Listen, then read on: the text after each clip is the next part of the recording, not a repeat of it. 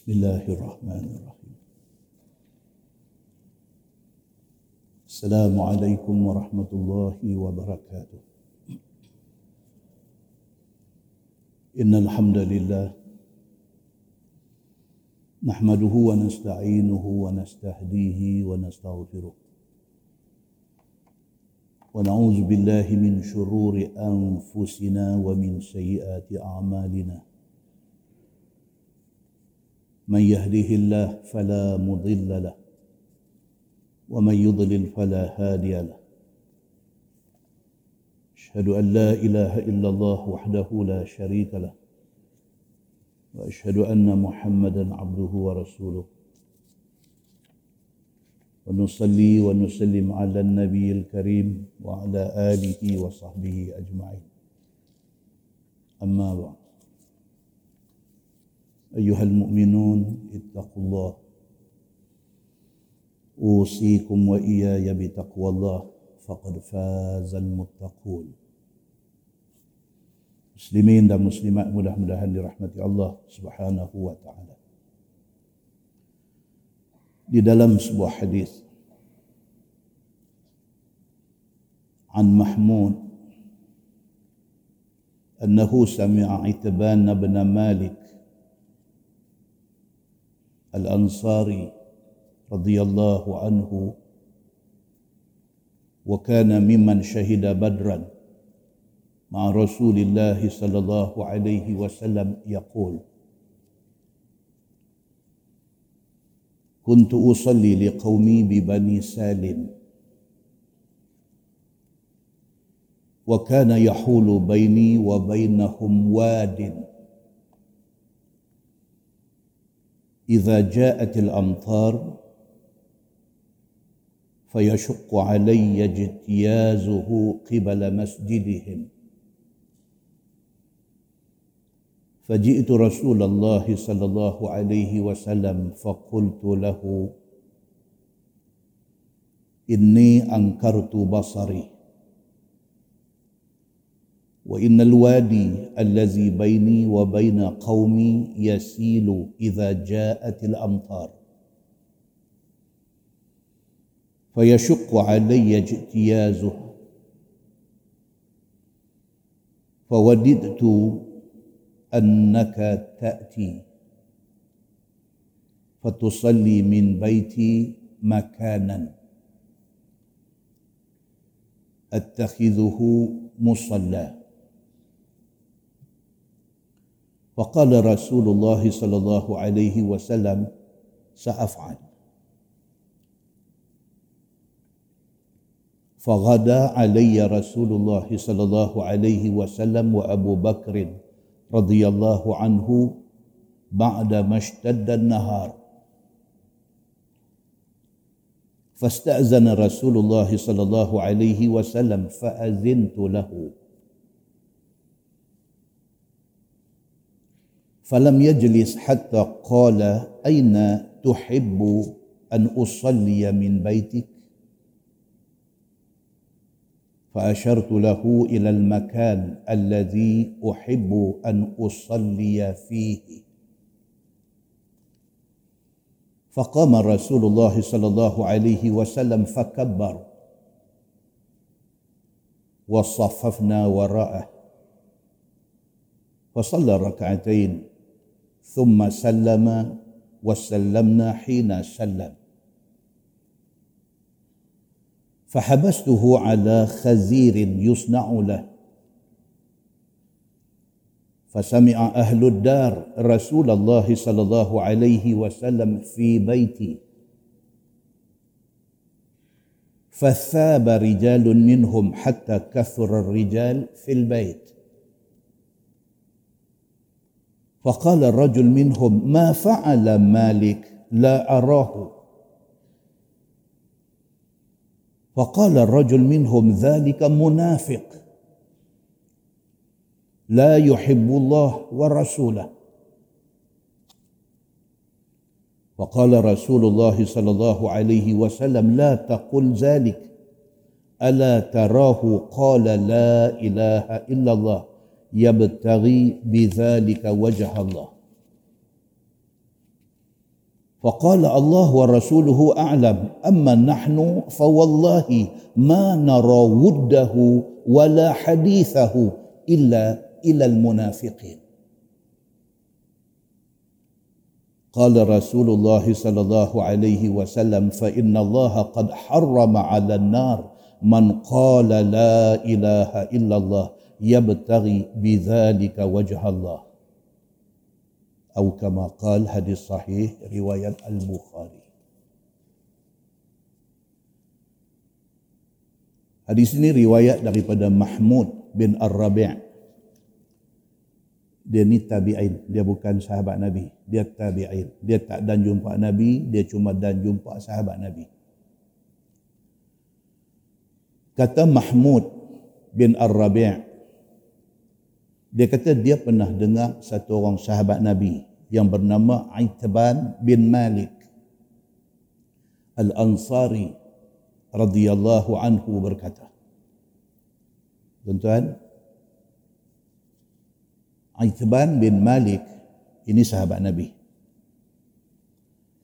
Dan dia ni disebut dalam hadis ni wa kana mimman syahida badra. Dia ni bukan sahaja sahabat Nabi, tapi dia adalah sahabat yang ikut sama dengan Nabi dalam perang Badar. Perang Badar ni dahsyat. Sebab dia perang yang pertama dalam Islam. Berlaku pula dalam bulan puasa. Zaman awal Islam, orang Islam tak ramai. Jadi siapa yang Islam pada masa tu sanggup ikut Nabi pergi perang, Allah tak lupa dekat mereka ni. Allah tak lupa dekat mereka. Sehingga kan Sayyidina Umar bin Al-Khattab radhiyallahu anhu, dia pernah naik angin, dia pernah marah dekat seorang daripada sahabat Nabi yang merupakan ahli perang Badar. Umar sudah naik angin, sudah marah dekat dia. Nabi SAW bila dia tengok Sayyidina Umar marah dekat sahabat yang ahli Badar ni, Nabi kata, ya Umar, wa ma yudrik. Nabi tegur on the spot. Dan Nabi tegur Sayyidina Umar. Nabi kata, wahai Umar, apa hal dengan hang ni? La'alla Allah qad ittala'a ala ahli Badrin. Dia kata dia ni, orang yang marah ni, dia ni ahli Badar. Dia ikut aku dalam perang Badar. Hang tahu tak mereka ni, yang kata ahli Badar ni, Allah subhanahu wa ta'ala tengok mereka. Mereka ni golongan manusia yang Allah pandang mereka. Dalam bahasa kita kata, Allah bagi muka kat mereka. Allah tak lupa ahli Badar ni sebab mereka tolong Nabi waktu Nabi susah. Bila Umar nak pergi marah dekat sahabat yang ahli Badar ni, Nabi SAW tegur on the spot. Lala tu juga Nabi tegur. Nabi kata, apa hal hang ni? Ini orang yang hang marah ni ahli Badar. Allah pun pandang mereka. Bahkan Allah subhanahu wa ta'ala kata, i'malu ma syi'tum. Allah kata kepada ahli Badar, kepada orang-orang yang ikut Nabi dalam perang Badar. Allah kata dekat mereka, i'malu ma syi'tum. Hampa nak buat apa buat. Ini lesen besar. Ini lesen besar. Allah kata dekat mereka, i'malu ma syi'tum. Hampa berasa nak buat apa, hampa buat. Punya istimewanya ahli Badar ni. Dan mereka tak akan buat benda yang Allah larang. Walaupun mereka dapat lesen besar, mereka tidak salah guna lesen itu. Cuma Nabi SAW kata, ahli Badar ni Allah kata dekat mereka, i'malu ma syi'tum. Buatlah apa hampa nak buat. Faqad wajabat lakumul jannah. Tuhan kata pasal apa? Pasal sudah wajib syurga tempat kamu. Allahu Akbar. Kalau begitu sekali kedudukan mereka pada sisi Allah subhanahu wa ta'ala, siapa Sayyidina Umar nak hidup marah-marah mereka ni? Muslimin dan muslimat yang dirahmati Allah sekalian. Umar bin Al-Khattab radhiyallahu anhu, Bila dia dengar Nabi tegur dia macam tu, dan Nabi kata pula, hang tahu tak depa ni ahli Badar, Allah bagi muka dekat depa. Allah kata buatlah apa hangpa nak buat, tempat hangpa ada dah dalam syurga. Bila Nabi kata macam tu, kata Ali bin Abi Talib yang riwayat hadis ni, dia kata fadama'at aina Umar, dua-dua mata Umar meleleh air mata. Sebab dia terharu, dia begitu sekali Allah Subhanahu wa taala bagi kemuliaan kepada orang yang bersama Nabi di dalam perang Badar. Wa qala, dan kata Sayyidina Umar, Allah wa rasuluhu a'lam. Dia kata Allah dan Rasul lebih tahu tentang kemuliaan depa ni. Dia pun tekan brek, tarik handbrake, habis. Tidak ada lagi nak marah-marah kepada ahli Badar ini. Muslimin dan muslimat yang dirahmati Allah sekalian. Jadi hadis yang kita nak baca ni riwayat daripada Itban bin Malik, dan Itban bin Malik ini salah seorang daripada ahli perang Badar. Kata Itban, dia kata kuntu usalli liqaumi bi Bani Salim. Dia kata aku ni imam kepada kaum aku Bani Salim. Kaum dia ni nama Bani Salim. Dia kata dia imam depa. Semayang dia jadi imam. Wa kana yahulu baini wa bainahum wadin idza ja'atil amtar fayashuqqa alayya jitiyazuhu qibala masjidihim. Itban kata masalah saya ni satu, dia kata dekat Nabi, antara rumah saya dengan masjid tempat dia duduk pergi jadi imam ni, di antara tu ada kawasan wadi, kawasan lembah yang kalau hujan jadi lecah, jadi becak, jadi nak pi itu jadi susah, dia kata. Faji'tu Rasulullah sallallahu alaihi wasallam. Jadi dia pun pergi jumpa Nabi sallallahu alaihi wasallam. Dalam hadis lain riwayat Muslim, dia kata apa? Itban ni pula pada masa tu sudah kena sakit mata. Yang sakit mata dia ni melarat sampai dia jadi tak nampak tengok. Tak totally blind, tapi masalah dia nak bergerak, dia nak pergi ke sana sini, jadi kacau dengan sakit mata dia ni. Dia pergi jumpa Nabi SAW, faqultu lahu, dia kata dekat Nabi, inni angkartu basari. Dia kata ya Rasulullah, mata saya ni ada problem, mata saya ni tak nampak tengok, jadi rabun teruk, dia kata. Wa innal wadi allazi baini wa baina qaumi yasilu idza ja'atil amtar. Antara rumah saya dengan masjid saya duduk pergi jadi imam pula ada kawasan wadi, kawasan lembah, kalau hujan memang susah. Fa yashqu alayya jitiyaz. Jadi benda ni menjadikan susah saya nak pergi sampai dekat depa. Fa wadidtu annaka ta'ti fatusalli min baiti makanan.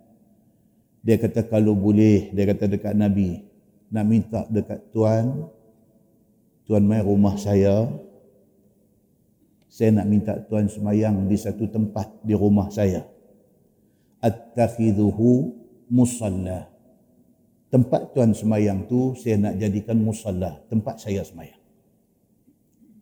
Saya imam, selalu saya duduk pergi jadi imam di sana, tapi lah problem mata kacau, mata dia jadi rabun, tengok tak nampak. Lepas tu pula rumah saya nak pergi masjid, ada kawasan wadi, kalau hujan saya lagi susah nak pergi. Jadi pendek ceritanya, saya mungkin nak kena semayang di rumah. Saya nak minta Tuan, dia kata dekat Nabi kalau boleh Tuan mai rumah saya nak minta Tuan semayang di satu tempat. Tempat Tuan semayang tu saya nak jadikan tempat saya semayang. Yang ni dalam Islam dia panggil tabarruk, mengambil berkat. Mengambil berkat ini boleh kepada Nabi sallallahu alaihi wasallam, boleh. Bahkan sahabat Nabi, kalau tuan-tuan baca hadis Abu Ayyub Al-Ansari, bila Nabi hijrah dari Mekah pergi ke Madinah, Nabi duduk di rumah Abu Ayyub Al-Ansari. Isteri Abu Ayyub nanti duduk masak. Dalam tempoh masa Nabi Nabi duduk di rumah mereka tu, isteri Abi Ayyub nanti duduk masak. Bawa pergi bagi Nabi makan. Bila Nabi makan ni, Abu Ayyub duduk tengok tu Nabi makan tu. Pinggan hak Nabi guna untuk makan tu, Nabi ni dia nanti makan sampai habis. Dia tak pernah tinggal walau sebiji nasi, walau dia tak tinggal, dia akan habis. Dan kalau makanan itu berkuah, dalam hadis tu cerita, kalau makanan tu berkuah, Nabi SAW dia nanti palit. Tahu palit? Tadi jumpa sahabat seorang daripada Seremban, dia kata mai Seremban tak tahu kot palit-palit ni. Dia nanti buh jari, dia nanti sapu kuat teh pinggan tu. Dia panggil apa? Lagu bahasa surat. Palit tu dah cukup cantik sebut. Dia nanti palit. Nabi dia nanti palit tu kuah-kuah duduk dalam pinggan tu, dia nanti palit, dia nanti jilat makan. Nabi ni manusia yang tak akan membazir makanan. Kawasan yang jari Nabi palit tu dilihat oleh Abu Ayyub. Abu Ayyub lepas tu dia akan sapu dengan jari dia di kawasan yang Nabi sapu tadi tu, dia bubuh dalam mulut dia. Yang tu dia panggil tabarruk, mengambil berkat atas diri Nabi SAW yang tidak ada khilaf di kalangan ulama mazhab apa pun. Semua kata Nabi SAW pada hujung rambut sampai hujung kaki penuh keberkatan. Penuh keberkatan. Kalau dan saat kita nanti baca hadis lagi cerita macam mana sahabat Nabi ridwanullah alaihim ajma'in berebut nak ambil rambut Nabi. Nabi bila gunting rambut ni tak dan jatuh atas tanah, pakat hidup tak ada ambil. Nak ambil simpan walau sehelai rambut Nabi kerana rambut itu penuh keberkatan. Tapi benda ni dia hanya apply kepada Nabi sallallahu alaihi wasallam. Tuan jangan duk tengok ni tok guru ni duk main mengajar, dia minum gelas lagi, main duk pepak gelas tu, jangan. Yang ni untuk Nabi sallallahu alaihi wasallam dia panggil khususiyah. Khusus untuk Nabi sallallahu alaihi wasallam. Muslimin dan muslimat yang dirahmati Allah sekalian. Jadi Aitban bin Malik dia pergi jumpa Nabi sallallahu alaihi wasallam, dia habaq dekat Nabi, nak minta tuan mai rumah saya semayang satu tempat. Tempat tu saya nak jadikan la attakhizuhu musalla. Saya nak jadikan musalla, tempat saya sembahyang.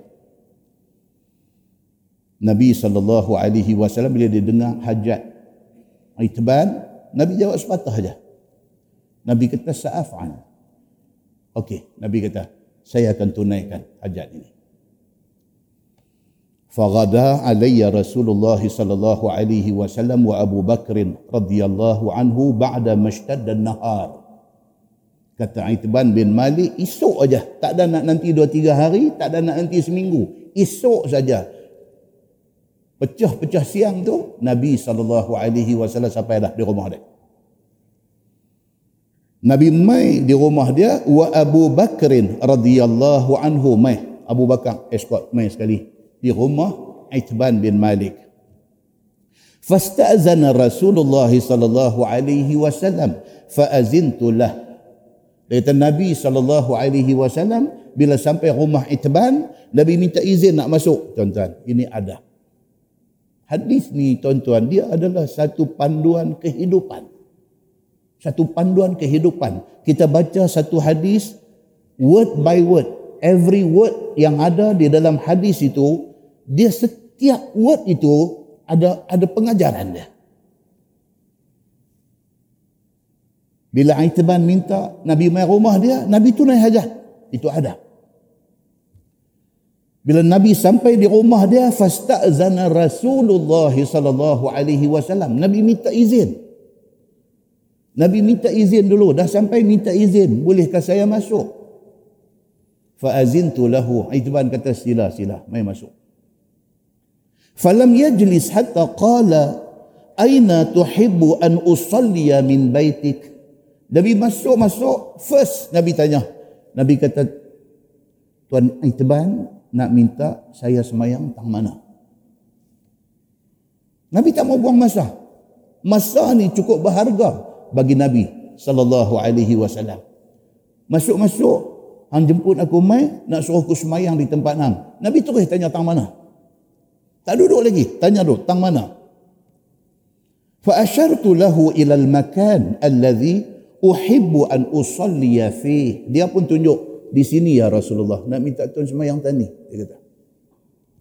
Faqama Rasulullah sallallahu alaihi wasallam fakabbara. Nabi pun pergi berdiri, tang iteban tunjuk tu, Nabi takbir. Allahu akbar. Dalam syarah hadis dia kata apa? Nabi sembahyang duha. Nabi sembahyang duha di rumah Itban bin Malik ini. Bila Nabi SAW berdiri dan takbir, wasafafna wara'ah. Sahabat yang ada ni, Itban, Sayyidina Abu Bakar, yang ada ni, wasafafna ba'd. Dia duduk belakang Nabi, saf, sembahyang bersama dengan Nabi. Daripada sini, satu kefahaman dapat kita ambil bahawa sembahyang duha boleh dibuat berjamaah. Dia macam tu. Hadis ni dia macam tu. Bila kita baca, kita istimbat hukum yang ada dalam tu. Apa benda yang ada dalam tu? Oh, sembahyang duha. Oh, sembahyang duha boleh buat berjamaah? Boleh. Begitu. Fasalla raka'atain summa salam. Nabi sembahyang dua rakaat, Nabi bagi salam. Wasallamna hina sallama. Dia kata, bila Nabi bagi salam, kami pun pakat-pakat bagi salam, kata Itban bin Malik dalam hadis ni. Fahabastuhu ala khazirin yusna'u lah. Bila habis, Nabi SAW nak minta diri, nak balik. Itban kata, tuan, ada masak sikit, tuan makanlah sikit. Adab. Dia masuk main adab dalam hadis tu. Bila kita jemput orang main rumah, takkan balik dengan rengkum kering begitu aja. Bawa keluarlah teh-teh-oh, biskut-biskut pak sagi mayat ke apa-apa, bagi sikit, bagi makan. Bila Nabi habis, Nabi nak balik. Itban bin Malik kata, tuan, orang perempuan ada buat makan sikit. Khazir. Khazir ni, masak kuah daging. Khazir. Makan sikit, dia kata. Nabi pun duduk. Adab.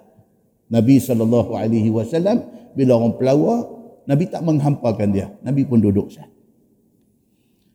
Fasami'a ahlud dar Rasulullah sallallahu alaihi wasallam fi baiti. Cerita Nabi mai di rumah Itban ni, mula orang duk bercakap. Dia betul nampak Nabi tadi. Oh, dia pergi rumah Itban. Itban habang kata dia panggil Nabi mai. Benda tu spread. Kata Nabi sallallahu alaihi wasallam pergi rumah Itban bin Malik. Fasaba rijalun minhum hatta kathura rijal fil bait. Pakak mai meneru rumah Itban ni. Fasaba ni pakak bukan mai seorang, mai meneru. Pakak mai meneru di rumah Itban ni. Pasal apa? Pasal dengar kata Nabi SAW mai rumah dia. Begitu. Baik. Faqala rajul minhum, bila mai ramai ni dia jadi cerita makcik Kiah. Ni dia ada kat luar ni. Nabi dah semayang dah. Itban jamu dekat Nabi makan kuah daging. Depa mai depa pakai dua ada kat luar rumah ni. Kadum sembang. Dalam pada sembang tu, kata dalam hadis ni, faqala rajul minhum. Seorang daripada ramai-ramai ni sudah cakap. Suara deras dengar ke Nabi sallallahu alaihi wasallam. Kata dia ni, dia kata ma fa'ala Malik. Dia kata Malik kita ni mana pi? Ma fa'ala Malik. Apa Malik ni buat? Ni kita semua pakat duk ada di sini. Hang ada. Ni Malik ni mana? Malik. Siapa dia ni? Dia ni salah seorang daripada orang kampung tu. Nama dia Malik bin Dukhshum. Nama dia. Rupanya dia ni sudah jadi bahan gosip dalam kampung. Sudah jadi bahan gosip. Orang duk bercakap perihal dia. Seseorang ni sudah up cerita ni. Dia kata, ma fa'ala Malik. Mana dia Malik bin Dukhshum ni? La arahu. Aku tak nampak dia pun. Ni semua duk ada ni. Tengok. Pak Long ada. Pak Lang ada. Pak Ciat ada. Semua ada. Malik tak ada. Mana dia ni? Mana pi Malik ni? La arahu. Aku tak nampak dia. Faqala rajul minhum. Seorang lagi pula. Kawan makcik dia. Dia kata apa? Zaka munafik. Dia kata Malik ni munafik. Dia paku buah sebiji. Tuan-tuan, nampak ni? Perangai ni pada dulu dah ada. Wangai, tak ada kerja, lepas tu nak pergi. Ini daripada dulu. Nama kata manusia, ada perangai ni. Mai kerana dengar Nabi mai rumah Itban. Tapi mai dah tak ada apa-apa.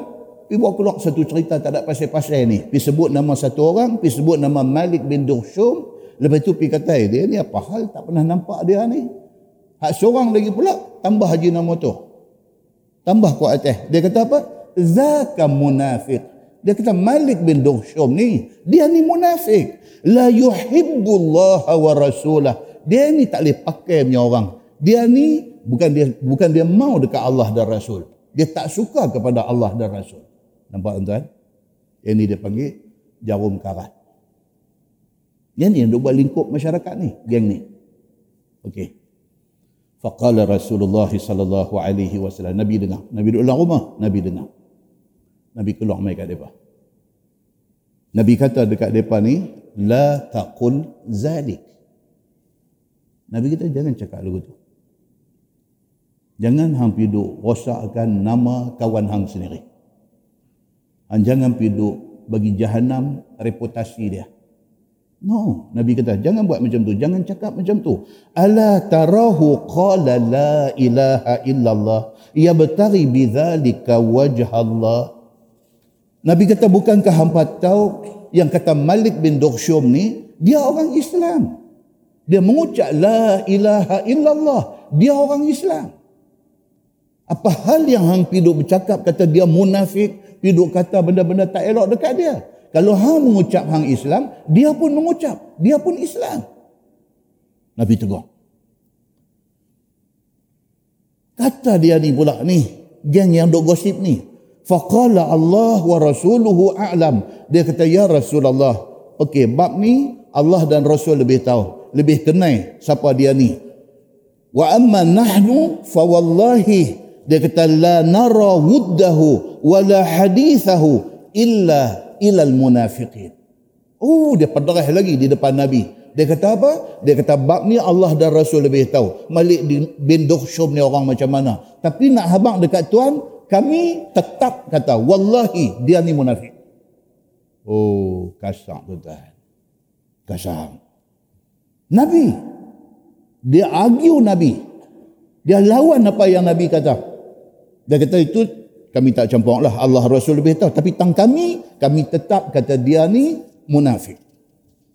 Pasal apa? Pasal cakap-cakap dia pun menggambarkan dia munafik. Dikata lagu tu. Muslimin dan muslimat yang dirahmati Allah sekalian. Bila dia ni pi pederah, pi kata macam tu, qala Rasulullah sallallahu alaihi wasallam. فَإِنَّ اللَّهَ قَدْ حَرَّمَ عَلَى النَّارِ مَنْ قَالَ لَا إِلَهَ إِلَّا اللَّهِ يَبْتَغِي بِذَلِكَ وَجْهَ اللَّهِ. Nabi kita no. Aku nak beritahu dekat hangpa satu. Satu orang bila dia mengucap la ilaha illallah dan dia mengucap tu dengan niat satu je, dia nak cari keredaan Allah. Allah akan mengharamkan dia daripada dibakar selama-lama di dalam neraka. Maksudnya kalau dia ada salah silap dia akan masuk neraka, tapi dia tidak akan kekal di dalam neraka. Apabila satu orang mengucap la ilaha illallah, satu kalimah yang ringan, satu kalimah yang orang tak Islam pun boleh sebut. La ilaha illallah, senang saja sebut. Tetapi kalimah itu kalau diucapkan dengan niat yang tulus kerana nak cari keredaan Allah, dia tidak akan kekal di dalam neraka. Dia masuk sekadar untuk nak menebus dosa. Lepas itu dia akan ada tempat di dalam syurga. Nabi SAW kata macam tu. Dalam hadis lain riwayat Imam Muslim. Dia kata, qala Anas. Anas bin Malik. Bila dia dengar hadis ni, kata dia, fa'ajabani hadhal hadis. Anas kata, Allahu Akbar. Dia kata, hadis ni power betul-betul menyebabkan aku rasa kagum dengan Islam ni. Anas kata a'jabani, betul-betul aku rasa takjub dengan hadis yang aku dengar ni. Semata-mata kerana ucap la ilaha illallah dia dapat protection daripada Allah Subhanahu wa taala. Faqultu libni. Anas bin Malik kata dekat anak dia. Dia kata uktubhu. Dia kata kat anak dia, hang tulis hadis ni. Hadis yang kita baca tadi itu, Anas bin Malik bila dengar, dia kata dekat anak dia, uktubhu. Hang tulis ni hadis ni. Fakatabahu. Anak dia pun tulis. Pasal bagi dia, bagi Anas bin Malik, hadis ini terlalu power. Menceritakan kata apa? Dengan semata-mata mengucapkan la ilaha illallah dengan ikhlas. Allah pelihara orang ni. Muslimin dan muslimat yang dirahmati Allah sekalian. Daripada hadis ni dapat kita faham bahawa Nabi SAW dia melihat setiap orang yang bersyahadah itu, setiap orang yang menjadi Islam itu aset untuk Islam. Nabi ini seorang pun dia sayang. Nabi SAW bila saya kata orang tu Islam, Nabi sayang. Nabi tak mau kehilangan dia. Di saat kita nanti baca kitab, cerita murtad. Murtad ni apa? Tinggalkan Islam. Nabi tak mau dengar benda macam ni. Kerana bagi Nabi SAW, setiap orang Islam ini aset untuk agama. Kita hari ni tak. Kita hari ni nak bagi orang keluar daripada kita. Dia ni jahat, dia ni munafik, dia ni. Lain-lain tinggal kita seorang. Hak bagus ni kita seorang, hak baik ni kita seorang, hak betul ni kita seorang. Orang lain semua tak betul.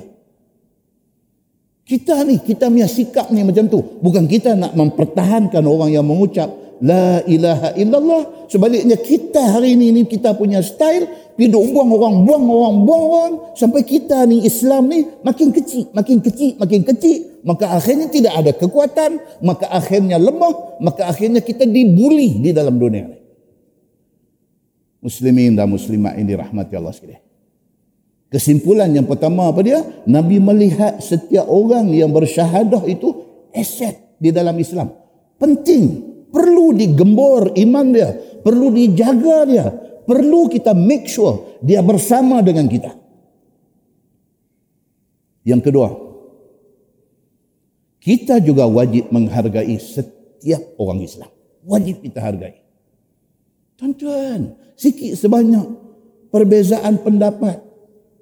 Tak sependapat, tak sepahaman. Settle buang.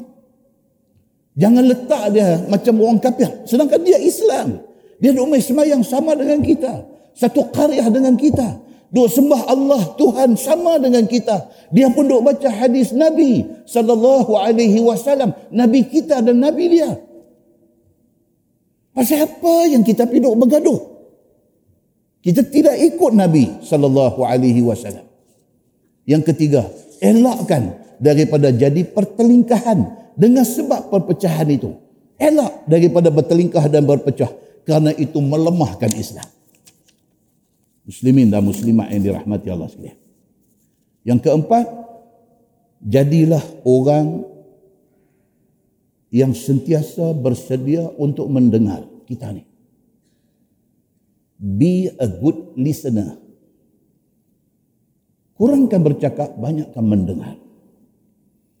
Banyak hak duk jadi huru-hara dalam masyarakat kita lah ni pasal apa? Dengar sikit, cakap banyak. Lingkup. Bagi masa, kita nak jadi good listener. Kita nak dengar. Yang kelima, sentiasalah berlapang dada.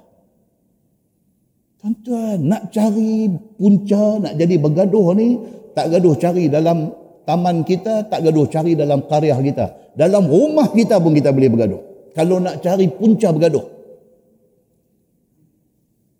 selalu berlapang dada. Yang keenam, pastikan kita ikut Allah, kita ikut Nabi dan ikut orang yang mengikut Allah dan Nabi SAW. Selamat kita. Muslimin dan muslimat yang dirahmati Allah sekalian. Saya pernah sebut dulu. Orang putih kata apa? Saya faham ni, dia kena masuk orang putih. Orang putih kata apa? Dia kata, we are very good lawyers for our own mistakes. Kalau kita buat salah, wah, kita is a very good lawyer. Kita mempertahankan salah kita. But we are very good judges for the mistakes of others. Oh, kalau orang buat salah, kita lah hakim yang duk jatuh hukum kat dia. Benda ni tak mau, tuan. Benda ni tak mau. Itu sebab orang putih kata lagi. Putih ni pun banyak kata. Before you speak, listen. Sebelum kita nak bercakap, dengar. Dengar dulu. Jangan pergi duduk serbu. Before you speak, listen. Before you write, think. Sebelum kita nak start tulis apa, fikir dulu. Before you spend, earn. Sebelum kita nak spend, nak belanja duit, make sure kita ada kerja, cari duit dulu. Before you invest, investigate. Saya tak pasal-pasal 2 hari lepas nak kena report dekat commercial crime. Dia pergi bubuh nama kita duduk dalam satu telegram group. Saya ingat setengah dalam masjid ni pun dapat. Dia bubuh nama kita dalam satu telegram group. Macam skim cepat kaya. Bos ribu, dalam masa 6 jam, dapat 14,000. Ini main kasar. Jangan saya buka main tanya, Ustaz boleh add saya tak? Jangan. Tengok, nama saya buat dalam tu juga. Saya duduk scroll, tengok, duduk ada berapa ribu orang dia buah dalam tu. Wih, kawan-kawan kenal pun duduk darah main dalam tu. 1,006 jam. Dapat 14,000. Oh, lepas tu kawan yang dah bubuh 1,000, pakat pergi beratok dekat ATM. Jolok-jolok, 14,000. Ya Allahu Akbar. Tu apa? Statement apa dia panggil? Print out. Yang tunjuk kata duit withdraw tu.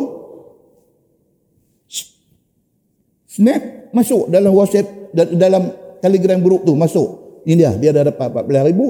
Cik, buat duit macam kipas duk perang lagu tu. Ini sudah jadi Pak Mantelo. Kita pun dah rindu Pak Mantelo lama dah ni. Dia mai balik. Allahu Akbar, tuan-tuan. Lepas tu dia mai pula. Bubuh 5,000, nanti dapat 20,000 kah? Nanti oh, tuan-tuan. Tak tahu benda tu betul ke, tak betul ke. Whatever it is, benda yang jenis cepat kaya ni, hak dia yang mula nanti dapat. Dan setiap orang yang buh 1,000 dapat 14,000 ni, dia akan buh balik 5,000. Dia buh 5 dapat balik, dia akan bubuh balik 10,000. Dia akan, lepas tu hilang semua. Tapi geng hak lambat, hak ujung tu, buh-buh tu, buh kena tu. Jadi dia main psikologi ni, dia main psikologi orang ni. Dia kata, ini cepat gaya ni. Ni baru lagi ni. Hang mau duk bubuh. Hang awal, hang mau lepas lah. Dia duk sumbat buh. Dia tak tahu dia bukan awal, dia dah ujung lah. Muslimin dan muslimat yang dirahmati Allah sekalian. Tulis pula dalam tu. Dia kata terima kasih banyak-banyak tuan admin. Cantik time saya tengah sesak benda ni mai. Mudah-mudahan Allah berkati tuan. Allahu Akbar. Tuan-tuan muslimin dan muslimat yang dirahmati Allah sekalian. Orang putih kata apa tadi? Dia kata before you invest, investigate. Tengok saya dulu. Betul ke macam ni? Kalau betul, satu dunia ni tak buat kerja. Bagai rumah yang ni je. Muslimin dan muslimat yang dirahmati Allah sekalian. Before you criticize, wait. Sebelum kita nak kritik, wait. Dia kata sabar. Fahami situasi dia dulu.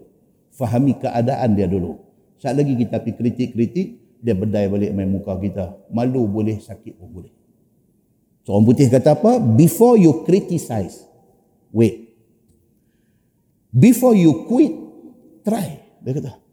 Sebelum kita nak quit, nak tarik diri, nak withdraw, tak mau nak join, try. Cuba dulu, dia kata. And before you retire, save, dia kata. Sebelum kita nak pencen, make sure kita ada saving untuk hari tua kita. Muslimin dan muslimat yang dirahmati Allah sekalian. Benda-benda macam ni tak lari daripada yang diajak oleh agama kita, yang diajak oleh Nabi sallallahu alaihi wasallam kita. Nah, mudah-mudahan tuan-tuan kita jaga hubungan silaturahim di antara sama-sama kita. Tolonglah pakat-pakat kita bagi orang Islam kuat balik dan Islam kuat balik supaya kita dihormati di mana-mana. Mudah-mudahan mukadimah itu memberi manfaat pada kita semua insya-Allah. Kita menggunakan Bahrul Mazi jilid 21. Bahrul Mazi jilid 21 muka surat 138. Muka surat 138.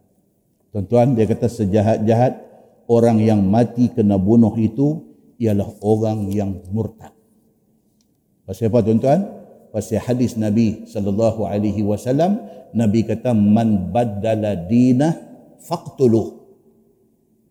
Nabi SAW kata barang siapa yang tukang agama dia, barang siapa yang murtad, hukumnya bunuh. So, orang yang murtad dan dijatuhkan hukum bunuh, inilah kematian yang paling tak cantik di dalam dunia ni. Iaitu, orang yang telah Islam, kemudian dia menjadi kafir dengan sebab i'tiqadnya yang membawa kepada kufur, ataupun kelakuannya yang membawa kepada kufur, ataupun perkataannya yang membawa kepada kufur. Sekali lagi saya tipi detail dia. Murtad boleh jadi dengan tiga cara. Satu, bil-i'tiqad. Ingat dalam hati. Saya ingin nanti terang. Yang kedua, bil-qawli. Cakap boleh jadi murtad. Saya ingin nanti tengok contoh dia. Yang ketiga, bil-fi'li. Dengan perbuatan. Kita buat satu benda, boleh jadi murtad. Salah satu ataupun dua atau tiga-tiga benda ni kita pergi buat, habis Islam kita rosak. Saya ingin nanti terang. Maka, murtadlah dia yang secara i'tiqad, secara perkataan ataupun secara perbuatan kufur itu menyebabkan dia jadi murtad. Baik, yakni kembali dia kepada kafir. Maka orang yang murtad itu jika tiada taubat dan tiada kembali dia kepada Islam, maka hukumnya ialah bunuh. Murtad ni jenayah yang paling dahsyat. Meninggalkan Islam ini satu jenayah yang paling dahsyat. Allah cukup murka dekat orang yang tak mau agama dia. Allah cukup murka. Dan kematian mereka itu adalah sejahat-jahat kematian. Seperti yang disebut dalam hadis yang dikeluarkan oleh Imam At-Tirmizi. Kata dia, an Abi Ghalib, qal, ra'a Abu Umamah ru'usan mansubatan ala daraji masjid Dimashq. Faqala Abu Umamah, kilabun nar, syarru qatla tahta adimis sama. Diriwayatkan daripada Abi Ghalib, kata dia telah dilihat oleh seorang sahabat Nabi sallallahu alaihi wasallam. Nama sahabat itu ialah Abu Umamah Al-Bahili radhiyallahu anhu. Dia tengok beberapa kepala orang yang mati diangkat tinggi di atas tangga masjid di negeri Damsyik. Abu Umamah Al-Bahili, dia sahabat Nabi, tuan-tuan. Abu Umamah ni dia ada satu hadis, tapi hadis tu da'if. Cerita tentang Abu Umamah ni, dia satu hari dia menjumpa Nabi. Dia minta Nabi nasihat dia.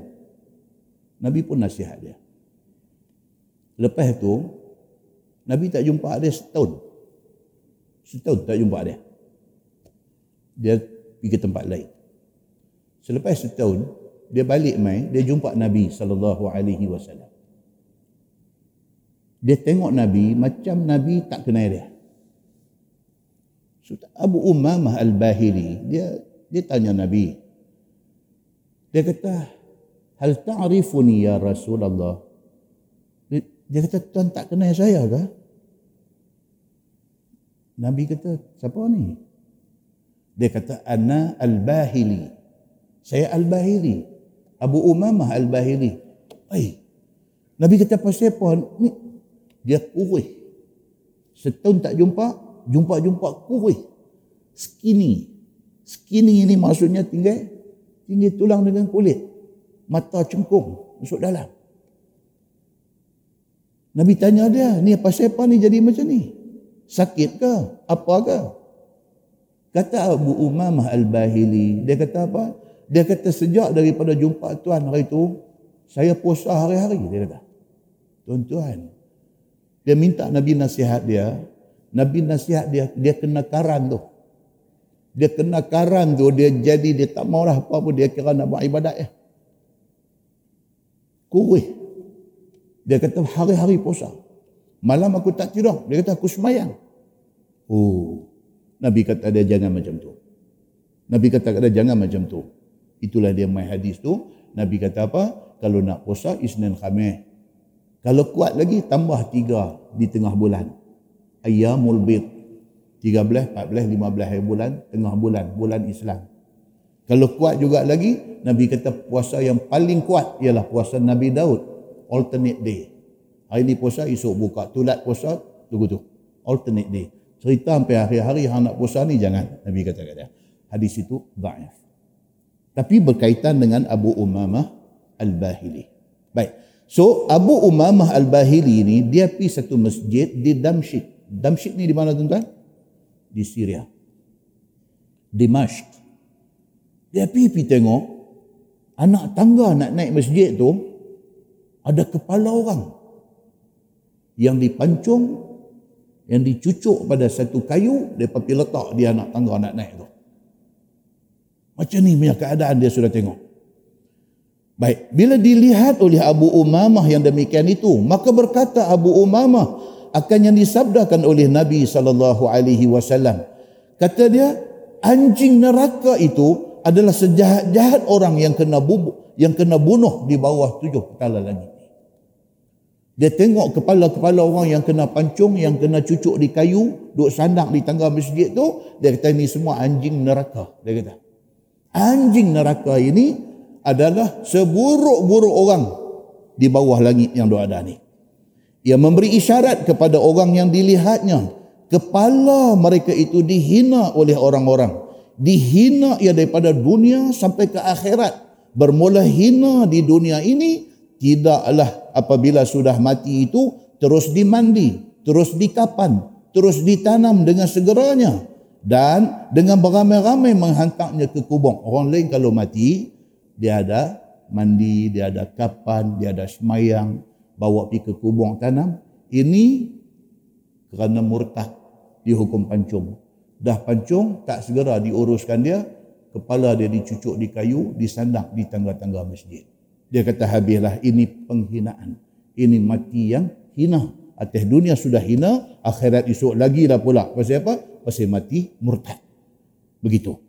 Tetapi orang yang kena bunuh kerana murtad dan kafir itu dihina orang akan tubuh badannya dan kepalanya sebagaimana anjing mati dan juga di akhirat esok hitam mukanya. Itu dia. Itu kata Abu Umamah Al-Bahili apabila dia pergi di Masjid Damsyik, dia tengok ada kepala-kepala orang yang dipancung, yang dicucuk kepala dia letak di tangga masjid. Bila tengok macam tu dia kata Allah, dia kata kesianlah dekat puak-puak ni. Mati dihukum bunuh kerana murtad. Atas dunia sudah hina, akhirat esok lagilah pula dia kena seksa oleh Allah Subhanahu Wa Taala. Jadi hadis ni nak beritahu apa? Nak beritahu sangat tak elok murtad ini. Dia nak abang yang tu. Baik, masalah. Sebaik-baik orang yang mati itu, iaitu orang yang kena bunuh. Cerita murtad sebelum tu. Murtad ni apa tuan-tuan? Murtad. Murtad ni juga disebut sebagai riddah. Ra dal ta marbutah. Riddah. Murtad ni daripada perkataan Arab irtadda. Irtadda, yartaddu, irtidadan. Apa maksud dia? Maksud dia beralih daripada satu tempat ke satu tempat. Irtadda. Daripada balik kiri pergi balik kanan. Itu dari segi bahasa. Dari segi istilah syaraknya, dia kata murtad ni maksudnya ialah tukar daripada agama Islam ke agama lain. Itu asal kepada perkataan murtad. Dan benda ni disebut oleh Allah dalam surah At-Taubah ayat 65-66. Allah sebut tentang hal murtad ini. Yang tu tuan-tuan balik saja buka sendiri. Tengok surah At-Taubah ayat 65 dan 66. Baik, murtad boleh jadi dengan perbuatan atau perkataan ataupun dengan i'tiqad hati, ingat dalam hati. Contoh yang dikatakan murtad dengan perbuatan. Contoh, saja-saja tak pasal-pasal pergi sembah tok kong. Walaupun berlakon, Walaupun main-main jatuh agama. Dia ditawarkan berlakuan watak dia pergi sembah berhala. Pergi sembah tokong. Dia tanya berapa bayaran? Dia kata yang ni pelakon tempek aja, pelakon tambahan aja. Sekali syuting kami bagi 200 lah. Jadi siap, dia kata. Jadi siap. Dia pun pergi berlakon, pergi duduk sujud di depan berhala. Walaupun dia berlakon, murtad dia. Islam cukup jaga. Soal akidah ni Islam cukup jaga. Tak boleh. Satu. Yang kedua, murtad dengan perkataan. Contoh, mulut bercakap. Dia condemn Islam. Dia condemn agama Islam. Dia condemn. Contoh, dia kata apa? Oh, dia kata, kalau nak ikut betul-betul Quran hadis ni, dia kata, hampir naik unta, tak usah naik kereta. Cakap macam tu. Dia cakap macam tu. Dia melawak ke? Dia main-main ke? Ataupun dia bercakap tu sungguh-sungguh ke? Murtad. Tak boleh. Kita tak boleh condemn agama kita. Tak boleh. Kalau kita condemn agama kita, macam mana kita nak orang hormat agama kita? Tak boleh. Jadi, orang yang cakap dia tu condemn ajaran yang ada di dalam Quran, dalam hadis. Murtad. Yang ketiga, murtad bil-i'tiqad. Dalam hati. Contoh apa? Dia duduk saja-saja. Dia duduk fikir. Betul-betul Tuhan ni ada sungguh kan? Dia pergi ingat macam tu. Murtad. Tak boleh. Tak boleh. Dia pergi duduk ingatlah hati. Walih tengok kanan, walih tengok. Kali padu kata ada rakib atid ni. Dia duduk main macam tu. Murtad. Dia boleh murtad bil i'tiqad. I'tiqad hati dia. Ada orang tanya. Kata, Ustaz, saya kadang-kadang dia duduk main macam ni, Ustaz. Dia tanya. Saya kadang-kadang, saya tak ada niat pun. Tapi, kadang iblis setan ni betul, Ustaz. Dia duduk main kat saya. Macam mana, Ustaz? Saya murtad ke? No. Lawan balik. Astaghfirullahalazim. Astaghfirullahalazim. Astaghfirullahalazim. Mengucap balik. Asyhadu an la ilaha illallah. Wa asyhadu anna Muhammadar Rasulullah. Yang mai juga Ustaz. Astaghfirullahalazim. Mengucap balik. La ilaha illallah. Muhammadur Rasulullah. Pasal apa tuan-tuan? Pasal iblis syaitan. Dia sudah sumpah depan Tuhan. Dalam Quran cerita. Iblis syaitan sudah sumpah di depan Tuhan. Dia kata apa? فَبِعِزَّتِكَ لَأُغْوِيَنَّهُمْ أَجْمَعِينَ إِلَّا عِبَادَكَ مِنْهُمُ الْمُخْلَصِينَ. Ayat tu dia main selepas cerita apa? Cerita Allah jadikan Adam. Allah kata, usjudu li Adam. Sujud kepada Adam. Iblis tak mahu. Iblis tak mahu. Iblis kata apa dekat Tuhan? Dia kata, khalaqtani min nar wa khalaqtahu min tin. Dia kata, Ya Allah, engkau jadikan aku daripada api. No way. Macam mana aku nak pergi sembah Adam yang dijadikan daripada tanah? Takabur. Kerana tu Allah subhanahu wa ta'ala buang dia daripada rahmat Allah. Dan Iblis pun tak apa. Okey, tak apa. Dia kata, okey, fine. Kalau orang Allah cakap. Okey, fine. Cuma dia kata nak minta satu. Dia kata dekat Tuhan. Apa dia? Fabi'izzatik. Cuba tuan-tuan tengok dalam Quran. Dia nak minta kat Tuhan tu, dia puji Tuhan dulu. Iblis ni. Pasal apa? Pasal dia tahu Allah ini Tuhan Rabbul Alamin. Dia tahu. Tapi dia takabur. Dia start permintaan dia tu dengan Fabi'izzatik. Demi kemuliaanmu, Ya Allah. Dia kata. La ughwiyannahum ajma'in. Aku akan pastikan aku sesatkan keturunan Adam ini semua sekali. Dia kata. Illa ibadaka minhumul mukhlasin. Melainkan hamba-hamba engkau, anak cucu Adam ini yang ikhlas sungguh. Saya tak boleh buat apa kat dia. Tuhan kata kat dia, go ahead. Jangan. Hang boleh buat-buat. Muslimin dan muslimat yang dirahmati Allah sekalian. Dengan kerana tu, dia tak akan lepas kita. Iblis, syaitan, dia tidak akan lepas kita. Sebab daripada viral mereka kita ni, 2 hari daripada hantar main apa dia, video Nabi Melayu ada pula dah tadi. Nabi Melayu. Reporter pergi dekat dia. Pergi kat dia, dia kata ni, tuan betul kata tuan ni Nabi? Ya, kata betul. Siapa tanya saya? Dia duduk lawan dulu tu pula. Dia tanya saya. Kata ada kat dalam Quran ni cerita kata tuan dilantik sebagai Nabi? Dia kata ada. Tu baca surah je. Dia pun jangan. Lepas tu saya dapat pergi interview geng hak ikut dia ni. Ni hak ikut ni. Pergi tanya. Tanya dia kata, you orang punya Nabi, you orang pun tak pernah tengok. Dia kata, kami Nabi kami. Macam ni punya boleh sembang, boleh buat video, boleh duk bagi kat kita pergi tengok. Tuan-tuan, ini apa fitnah apa ni nak jadi ni? Akhir zaman ni. Fitnah apa nak jadi ni? Kecelaruan, kekelamkabutan, keserabutan yang Allahu Akbar. Tuan-tuan, ni time kita. Kita duduk main masjid. Kita duduk dengar ayat Quran, kita duduk dengar hadis Nabi. Tuan-tuan, generasi kita, anak kita, cucu kita esok ni, cicit kita esok ni, kalau panjang umur, alam ini doa ada lagi. Selamatkah mereka daripada benda hak tu jadi ni? Allahu Akbar, tuan-tuan. Ini fitnah dahsyat menjelang akhir zaman.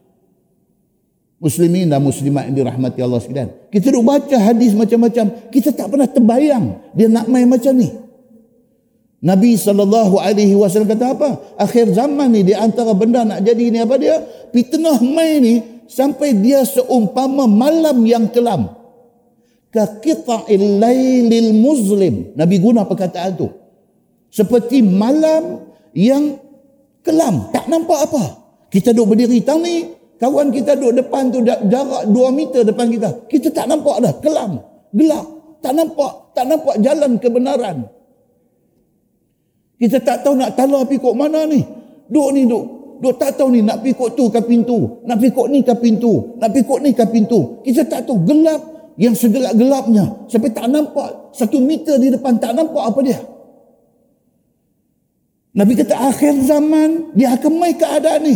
Keadaan di mana manusia ni sebelah pagi dia beriman, menjelang petang dia kafir kepada Allah Subhanahu wa ta'ala. Nabi kata benda ni timai.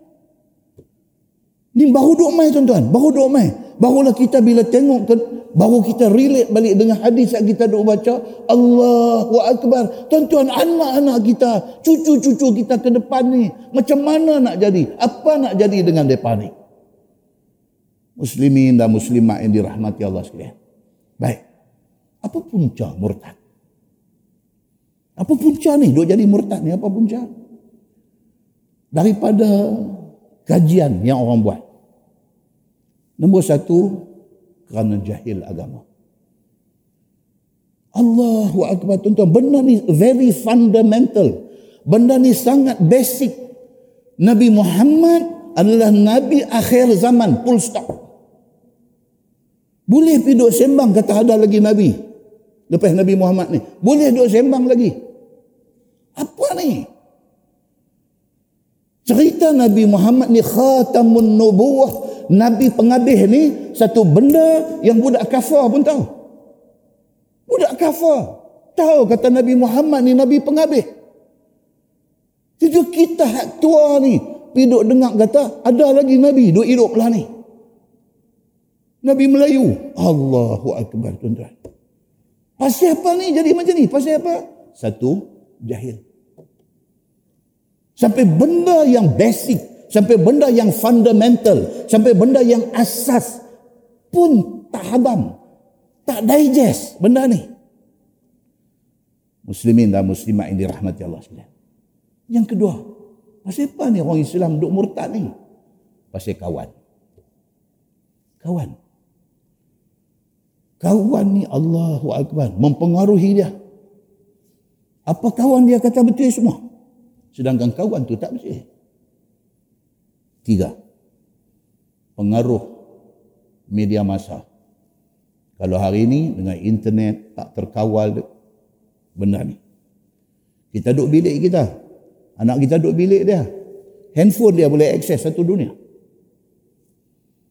Tuan-tuan nak tahan anak tak bagi pakai handphone, boleh buat zaman dah ni? Tak boleh.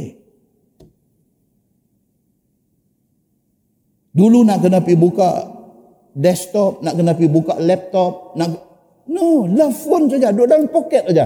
Boleh akses satu dunia, tuan-tuan.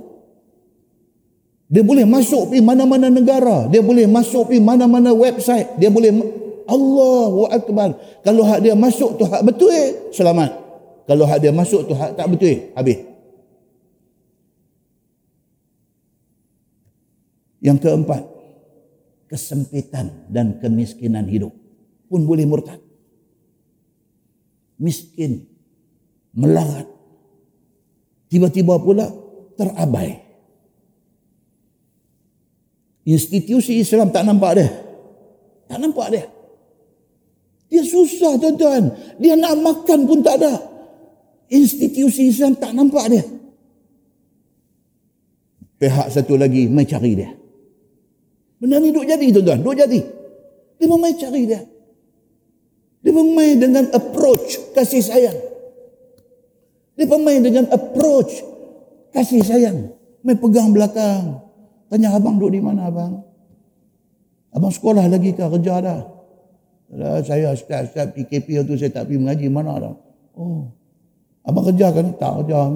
Abang duduk di mana? Saya rumah ni tapi saya tak pernah balik dah. Balik rumah duduk kena maki dengan mak ayah. Macam ni. Daripada nampak dah, budak ni boleh tarik. Okey, tak apa. Abang nak ikut saya. Jom, saya nak bawa pergi satu tempat. Bawa pergi belanja makan dulu. Bagi duit dulu. Bagi nombor telefon kat budak ni. Abang nak ambil Nokia bodoh situ.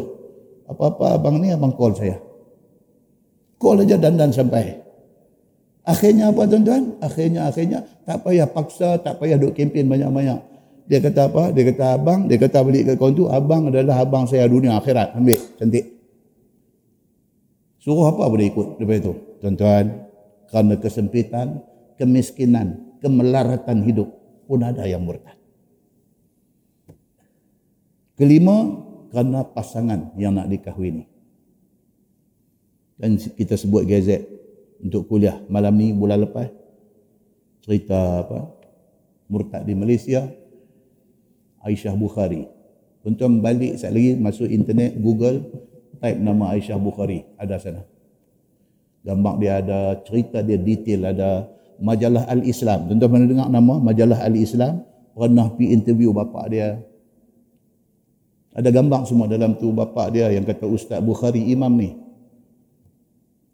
Anak dia, dia pamai kidnap ambil malam bulan Ramadan. Dia tengah sembahyang tarawih di masjid. Boyfriend mai ambil pergi. Start pada tu, dia lost contact dengan anak dia sampai hari ni. Makan ayak mata bapak ni. Makan ayak mata. Dia cerita dekat Majalah Al-Islam yang main interview dia. Dia cerita betapa sayang dia ke anak ni. Betapa dia didik budak ni daripada kecil bagi mengaji. Dia tak tahu nak anak. Dia hiba, tuan-tuan. Hiba. Sedih ni tak apa lagi. Dia hiba bila dia cerita pasal anak ni. Lemari baju anak dia tu, kain baju anak dia ni, jangan siapa pergi sentuh, jangan siapa pergi ubah, abang, kakak, apa anak. Jangan. Itu saja kenangan dia dengan anak ni. Dia boleh balik pergi duduk melepok depan lemari tu, duduk tengok kain baju anak. Tuan-tuan baca, tuan-tuan boleh tahu betapa murtad ini menjahanamkan keluarga yang kena. Muslimin dan muslimat yang dirahmati Allah. Lina Joy Azlina Jailani nama. Dulu kita ada satu lawyer, Dato' Zulkifli Nordin. Dah pernah dengar nama dia? Dia jadi hero, bawa kes-kes ni ke mahkamah dulu. Datuk Zulkifli Nordin. Dia, kalau tuan-tuan panggil main suruh cakap benda tu, sampai subuh esok dia boleh cakap tak habis cerita pasal benda ni. Dia experience benda ni. Muslimin dan muslimat yang dirahmati Allah sekalian. Keenam, kekecewaan kerana keruntuhan rumah tangga. Boleh murtad. Dia kahwin, kerana nak kahwin dia convert, dia masuk Islam. Laki yang kahwin dengan dia ni buat tahanan kat dia. Buat naya dia. Akhirnya rumah tangga berantakan, bercerai. Dia bukan marah lelaki dia saja, dia marah agama tu sekali. Aku sacrifice, aku tinggal mak ayah aku tinggal keluarga aku tinggal segala-galanya. Aku menikah dengan hang. Aku ingat hang nak jaga aku. Hang buat kat aku macam ni. Dia bukan marah bekai lelaki dia. Dia marah sekali dengan agama sekali. Allahu Akbar, tuan-tuan. Yang ketujuh, geng mu'alaf yang dipujuk untuk masuk Islam. Kemudian diabaikan. Hidup tarik ni semua memang masuk Islam, lepas itu follow up tak ada. Tak jaga. Kebajikan dia tak jaga, kasih sayang dia pun siapa tak bagi. Yang hari tu hampir pujuk, ajak sampai sungguh-sungguh, dia dah tinggal semua kehidupan dia, dia main kat agama kita, kita pergi buat lagu tu dekat dia. Frustrated dia. Ada sebahagian kes murtad ni kerana salah dia, tapi ada sebahagian murtad kerana salah kita orang Islam. Muslimin dan muslimat yang dirahmati Allah sekalian. Maka berlakulah kisah murtad ni tak habis-habis. Muslimin dan muslimat yang dirahmati Allah sekalian. Tuan-tuan, di Malaysia bila ada permohonan murtad ni dia kena go through macam-macam channel. Dia kena pergi minta dekat mahkamah syariah permohonan untuk murtad. Mahkamah tak akan bagi senang-senang. Hantar dia pergi dekat satu jawatan kuasa. Dia panggil jawatan kuasa istitabah. Jawatan kuasa ni akan duduk dengan dia, pujuk dia, terang balik tentang rugi dia apabila dia tinggal balik Islam. Orang yang nak menganggotai jawatan kuasa istitabah ni, dia kena orang yang bukan tak boleh tangkap muat. Dia kena orang yang ada power bila bercakap. Yang bila bercakap tu boleh convince, boleh bagi yakin balik dekat dia. Kata, okey, batalkan niat nak keluar Islam, nak duduk balik dari Islam. Dia kena orang macam tu. Orang yang bila bercakap tu, sekali cakap, sekali dengan kasih sayang, sekali dengan boleh bagi dia nampak betapa salahnya keputusan dia kalau sekiranya dia nak keluar daripada Islam. Kena orang macam tu. Tak boleh pergi duduk makan gaji, bercakap macam nak pergi lepas, duduk tengok time, cakap duduk tengok jam, nak belah, jangan. Takkan selesai masalah, buang masa kalau bubuh orang macam ni untuk nak pergi cakap dengan geng-geng yang nak murtad ni. Baik, lagi satu tuan-tuan kena tahu apa dia. Apa implikasi, apa kesan kepada murtad? Apa kesan dia? Satu, kalau sekiranya dia orang lelaki-lelaki, dia murtad, tapi mahkamah tak luluskan permohonan dia untuk nak murtad. Dia dah murtad dah. Dari segi agama, dia murtad dah. Cuma undang-undang tak membenarkan dia murtad secara rasmi. Dia dah murtad dah. Kalau dia pergi sembelih ayam, boleh makan tak? Tak boleh dah. Itu implikasi. Kita duduk tahan dia, tak bagi dia. Dia pergi sembelih ayam. Sembelihan dia sudah jadi bangkai. Kita tak boleh makan dah. Implikasi. Nikah dia terpasah lah. Dia suami isteri. Hak lelaki-lelaki ni sudah murtad. Tapi mahkamah tak lepas dia, tak benarkan dia murtad. Dia masih hidup dengan bini dia. Hubungan dia dengan bini dia sudah jadi zina. Sudah jadi zina. Kalau terhasil anak, itu anak zina. Itu implikasi. Tuan-tuan, yang ketiga, kalau bapa murtad, anak dah ada anak dara, nak menikah, dia dalam proses nak minta mahkamah benarkan dia untuk murtad. Mahkamah tak lepas dia lagi, anak nak kahwin, dia pergi jadi wali. Boleh tak? Tak boleh. Kalau orang tak tahu, orang rekod juga dia sebagai wali bagi menikah, sah tak nikah tu? Tak sah, tuan-tuan. Habis anak tu macam mana tu? Anak yang kahwin tu jadi macam mana? Allahu Akbar, cerita panjang. Tak boleh mewarisi harta pusaka. Dan kalau dia mati dalam tempoh tu, mayat dia sudah tidak boleh diurus secara Islam. Haram. Tak boleh urus secara Islam. Muslimin dan muslimat yang dirahmati Allah sekalian. Ini bahaya-bahaya yang ada. Bukan sahaja tidak boleh urus secara Islam. Quran kata apa? A'udzubillahi minasyaitanirrajim wala tusalli ala ahadin minhum mata abada. Kalau dia mati sedangkan dia sudah murtad, tapi proses belum selesai, tapi dia mati, dia dianggap mati murtad. Dia ni tidak boleh. Quran kata apa? Wala tusalli ala ahadin minhum mata abada. Tidak boleh sembahyang ke atas mayat itu. Wala taqum ala qabrih. Bukan tak boleh semayang. Han Nabi berdiri atas kubur dia doa pun tak boleh. Siapa kata? Quran kata. Surah At-Taubah ayat 84. Innahum kafaru billahi wa rasulih, kerana mereka ni sudah kufur kepada Allah dan kepada Rasul. Wa matu wa hum fasiqun. Mereka mati sedangkan mereka dalam keadaan fasik. Muslimin dan muslimat yang dirahmati Allah sekalian. Sayyidina Ali bin Abi Talib dulu zaman dia, dalam sebuah hadis dia kata apa, an Ikrimah anna Aliyan radhiyallahu anhu harraqa qauman fa balagha ibn Abbas fa qala law kuntu ana lam uharriqhum li anna an-nabi sallallahu alaihi wasallam qala la tu'azzibu bi'azabillah wa la qataltuhum kama qala an-nabi sallallahu alaihi wasallam man badala dinah faqtuluh atau kama qala, hadis sahih riwayat Al-Bukhari. Apa cerita dia? Ikrimah kata Sayyidina Ali bin Abi Talib, ada orang murtad pada zaman dia. Dia hukum apa? Dia bakar. Sayyidina Ali ni agresif. Dia bakar orang yang murtad ni. Fa balagha ibn Abbas fa qala law kuntu ana lam uharriqhum. Cerita Sayyidina Ali pergi bakar orang yang murtad ni sampai kepada Ibnu Abbas, kepada Abdullah bin Abbas. Abdullah bin Abbas dia kata dekat Sayyidina Ali, dia kata kalau aku tak hukum macam ni, aku tak bakar mereka. Pasal apa? Dia kata li'anna nabiyya sallallahu alaihi wasallam qal, kerana Nabi dah kata dah, la tu'azzibu bi'azabillah. Nabi kata apa? Jangan kita piduk seksa orang dengan seksa yang Allah dok buat. Maksud dia apa? Api ni Allah saja boleh guna. Untuk nak seksa ni, Allah saja boleh guna api. Tuan, kita duduk di kampung duk bakar sarang tebuan tu kira guna. Bakar sarang tebuan. Cucuh nyamung, bakar sarang tebuan tiap pokok start.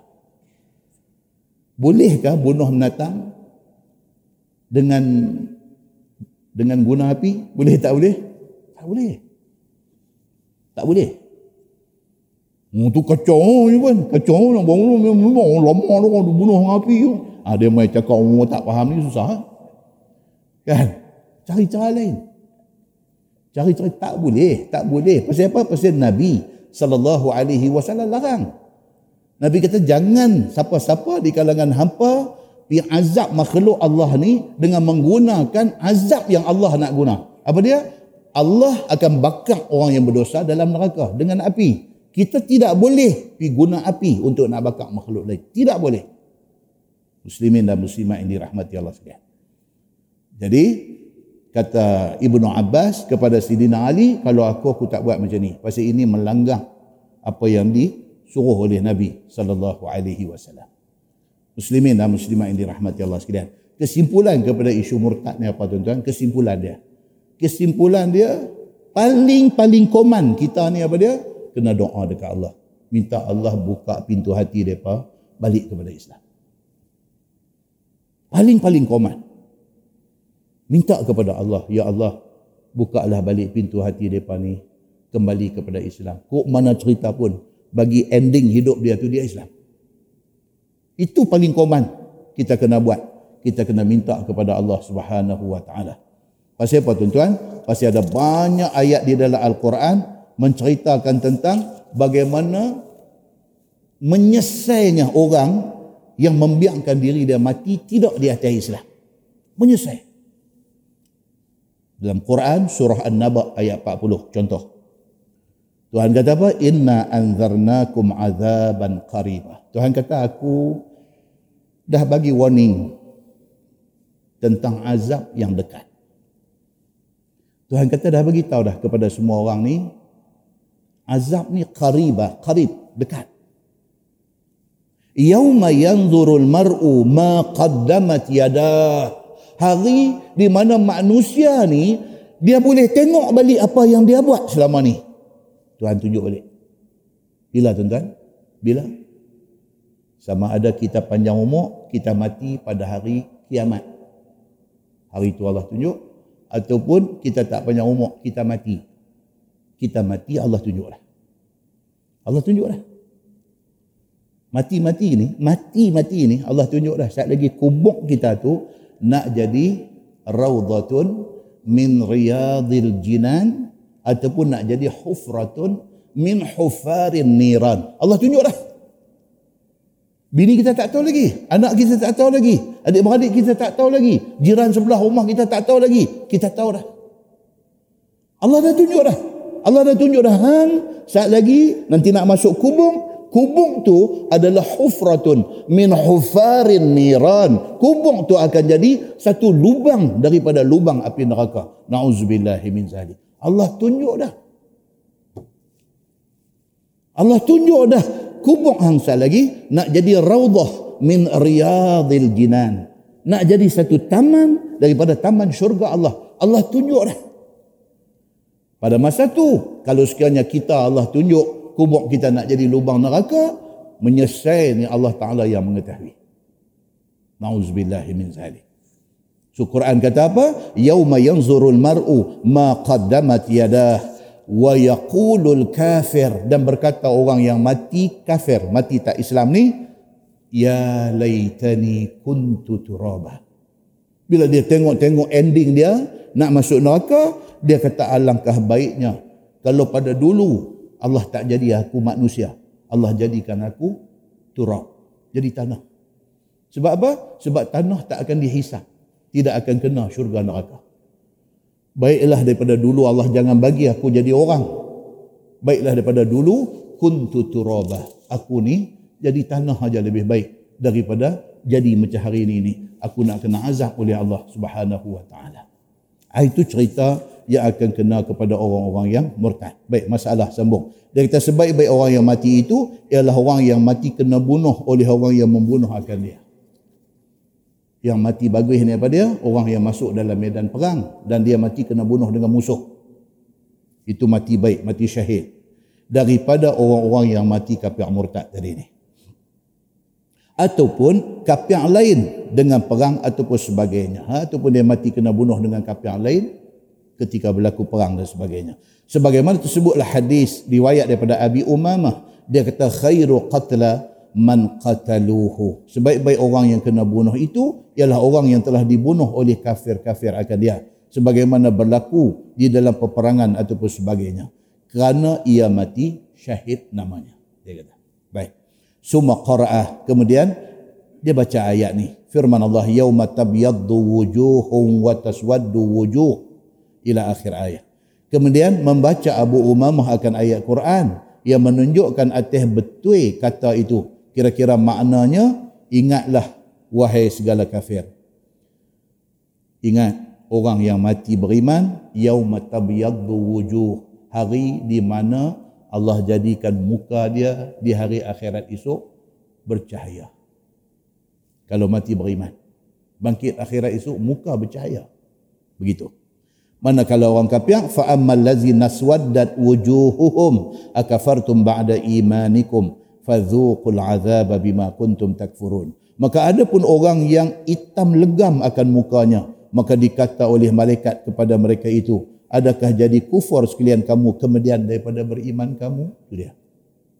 Bangkit-bangkit akhirat esok muka legam, tak ada cahaya, tak ada nur. Habis. Maka dikata kepada mereka ni apa dia? Awaklah hang dulu di atas dunia, mati tidak Islam. Ditanya kepada dia tu. Maka rasai oleh sekalian kamu akan azab sengsara dengan sebab barang yang ada sekalian kamu kufur akan dia. Firman Allah, wa ammal ladzina byaddat wujuhuhum fa fi rahmatillah hum fiha khalidun. Adapun orang yang bangkit di hari akhirat esok, muka berseri-seri bercahaya, maka iaitu mereka di dalam rahmat Allah Subhanahu wa taala, yakni di dalam syurga dan di dalam nikmat syurga yang berkekalan. Bermula mereka itu kekal di dalam syurga selama-lamanya. Itu dia. Yakni orang-orang ni semua dia kena tahu, dia kena dengar dan dia kena insaf. Jangan sekali-kali dia pilih untuk nak mati murtad. Baik, berseri muka dan hitam legam muka di dalam Quran itu apa tafsir dia? Kata ulama, berseri cahaya muka orang-orang mukmin dan hitam legam muka orang-orang kafir itu, kata qil, berseri bercahaya muka orang-orang ahlus sunnah. Orang yang di atas dunia ni, dia pegang kepada sunnah Nabi. Dia bangkit esok muka dia cerah. Dan hitam legam muka orang-orang ahlul bid'ah. Di atas dunia ni, dia tak mau ikut jalan Nabi. Dia pergi ikut jalan yang sesat. Dia ni bangkit esok muka hitam legam. Dan kata Qil, berseri muka orang yang ikhlas. Ada pendapat kata, bangkit esok kalau muka bercahaya berseri, bermakna di atas dunia dulu ikhlas. Dia satu orang yang ikhlas. Dan hitam legam itu orang munafik. Dia kata.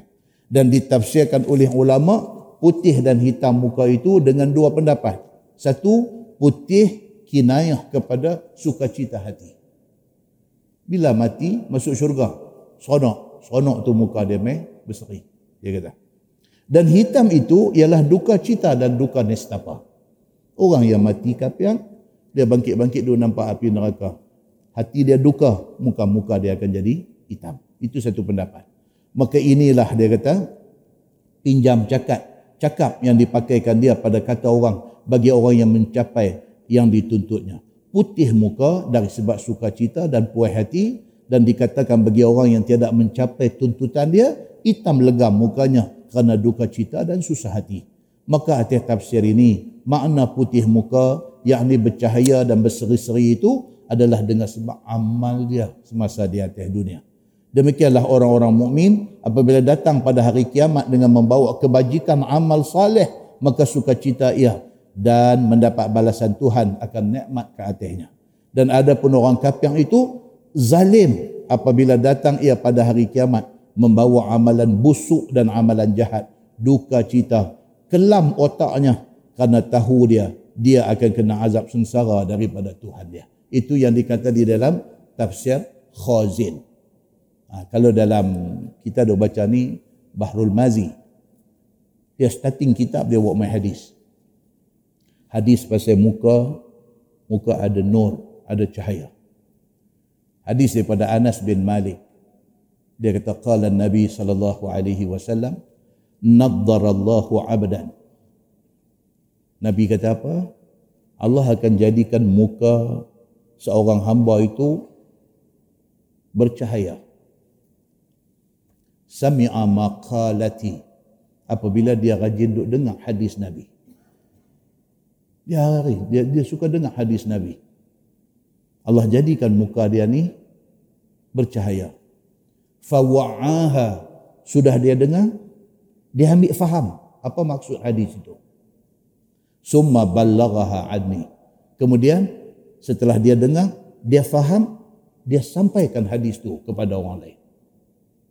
Nabi SAW janji apa? Allah akan serikan muka dia. Muka dia berseri. Muka dia bercahaya, ada nur daripada Allah Subhanahu wa taala. Dalam hadis lain, Nabi SAW cerita apa dia? Cerita di hari akhirat esok. Orang yang masa hidup di atas dunia selalu berwuduk. Kawasan anggota wuduk dia tu Allah akan bagi cahaya. Hadis sahih riwayat Al-Bukhari. Allah akan bagi dekat dia cahaya. Ghurran muhajjalin. Dalam hadis kata, ghurran muhajjalin. Kawasan mana yang kawasan wuduk tu, Allah akan bagi cahaya. Maka kata Nabi SAW, faman istata'a minkum an yutila ghurratah falyaf'al. Nabi kata, siapa yang ambil ayat semayang masa di atas dunia ni, yang dia mampu lajakkan kawasan wuduk dia, Nabi kata buat. Basuh tangan ni ujung jari sampai siku, dia basuh habis sampai kepala bau ni dia basuh. Lagi mana kawasan tu kena ayat wuduk, kawasan tu semua akan jadi cahaya di hari akhirat esok. Itu kata Nabi SAW.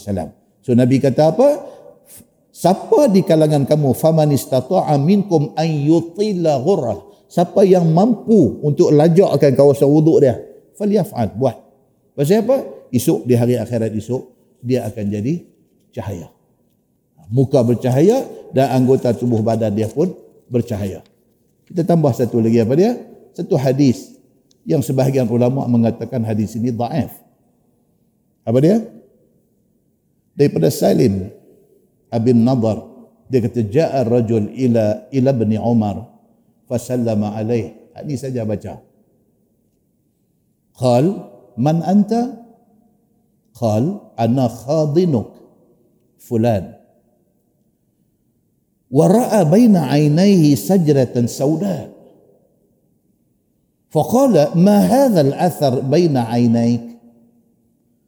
فقد صحبت رسول الله صلى الله عليه وسلم وأبا بكر وعمر وعثمان رضي الله عنهم فهل ترى هنا من شيء؟ Hadis dia daripada Salim Abin Nadar. Dia kata satu orang sudah mai jumpa Ibnu Umar. Siapa dia Ibnu Umar? Anak Sayyidina Umar bin Al-Khattab radhiyallahu anhu. Nama dia Abdullah bin Umar bin Al-Khattab. Satu orang sudah mai jumpa Ibnu Umar, fasallama alaih, dia bagi salam. Assalamualaikum ya Ibnu Umar. Ibnu Umar pun jawab waalaikumsalam. Dia kata man anta? Dia tahu siapa? Dia tak kenal. Qal ana khadinuk fulan. Dia kata ana hadinuk. Tuan-tuan pernah dengar orang sebut hadanah? Hadanah. Di USM dia ada satu center. Dia panggil hadanah. Hadanah center. Asuhan. Taman asuhan. Hadanah. Okay. Bila dia pergi jumpa anak Sayyidina Umar, dia tak kenal dia, man anta, hang siapa? Dia ni jawab, dia kata, ana hadinu. Aku dulu kecil-kecil, hang mengasuh aku. Aku kecil-kecil dulu, hang mengasuh aku. Lami saya parang, hang tak kenal lah. Tapi dulu hang mengasuh aku. Fulan, nama aku, dia beritahu. Wa ra'a baina aynaihi sajdatan sauda. Abdullah bin Umar bin Al-Khattab, tengok budak hang mai jumpa dia ni. Dai ni, ada tumpuk hitam.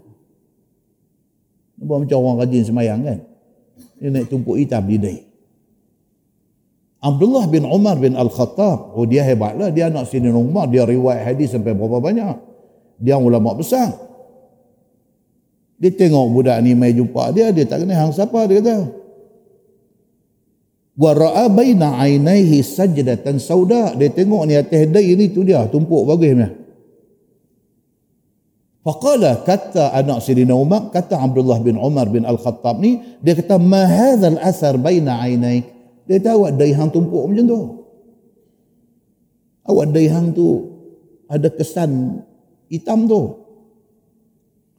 Faqad sahibtu Rasulullah sallallahu alaihi wasallam wa Aba Bakr wa Umar wa Uthman radhiyallahu anhum.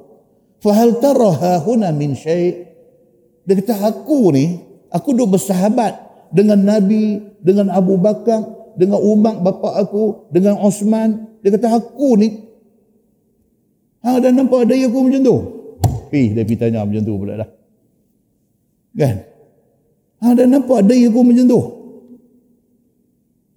Hadis ini, dhaif. Tapi ada dibincangkan di sana sini. Jadi orang tanya balik, dah tu macam mana? Kira kalau kawan tu dahi dia, kira macam mana? Salah. Aduh macam mana nak kena pergi duk kikih buang? Aduh macam mana nak kena pergi duk apa, kosmetik apa, macam mana? Kena ambil kulit, tangan mana, ambil tempel, tak bagi hilang ke apa, macam mana? Itu yang sebab baca tu. Pasal ada dibincangkan benda ni. Okay. Baik. Hadis itu riwayat Al-Baihaqi di dalam kitab dia Al-Kubra. Hadis tadi ni. Tapi dikatakan dhaif. Baik, apa kata ulama tentang benda ni? Tentang orang yang dahi dia ada lekat kesan ni. Apa kata ulama? Ulama kata simple. Fa hukmuha hukmun niyyah.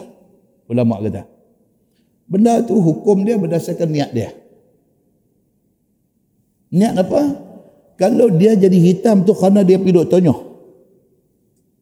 Dan kerana niat dalam hati dia nak bagi orang tahu kata dia kuat ibadat, maka itu tak boleh. Tapi kalau dia kulit dia ni jenis kulit sensitif, kulit dia sensitif, dia ada semayang macam biasa aja, tapi dia lekat kesan, maka itu tidak jadi satu kesalahan apa-apa bagi dia. Dia bagi macam tu punya jawapan. Okay? Jadi tak sahlah bila duk tengok tu piduk kata macam-macam, aku semayang berapa puluh tahun tak jadi boy, dia ni baru pahari semayang. Itu sah. Yang tu semua nak jadi makcik kia hadis mula tadi. Tak mahu. Tak mau. Yang tu masing-masing dengan Allah. Kita punya ibadat dengan Allah. Allah nilai kita. Allah hisap kita. Ikhlas dia siapa pun tak tahu. Allah saja yang tahu. So benda-benda macam tu bukan topik untuk dibincangkan. Bukan satu topik untuk diapa-apakan. Tak mahu. Muslimin dan muslimat yang dirahmati Allah sekalian. Jadi cerita kata wajah muka berseri-seri dan sebagainya ni dia ada disebut di dalam beberapa hadis Nabi sallallahu alaihi wasallam. Nah, wallahu a'lam. Lepas ni kita akan masuk tafsir ayat 106 surah Ali Imran. Lepas tu dia akan mai cerita tentang keistimewaan umat Nabi Muhammad sallallahu alaihi wasallam. Istimewa umat Nabi Muhammad sallallahu alaihi wasallam ni ada banyak, kita nanti garapkan cerita dia sekali lalu. Benda-benda yang Allah bagi kepada umat Nabi Muhammad saja, tidak dapat kepada umat lain. Banyak.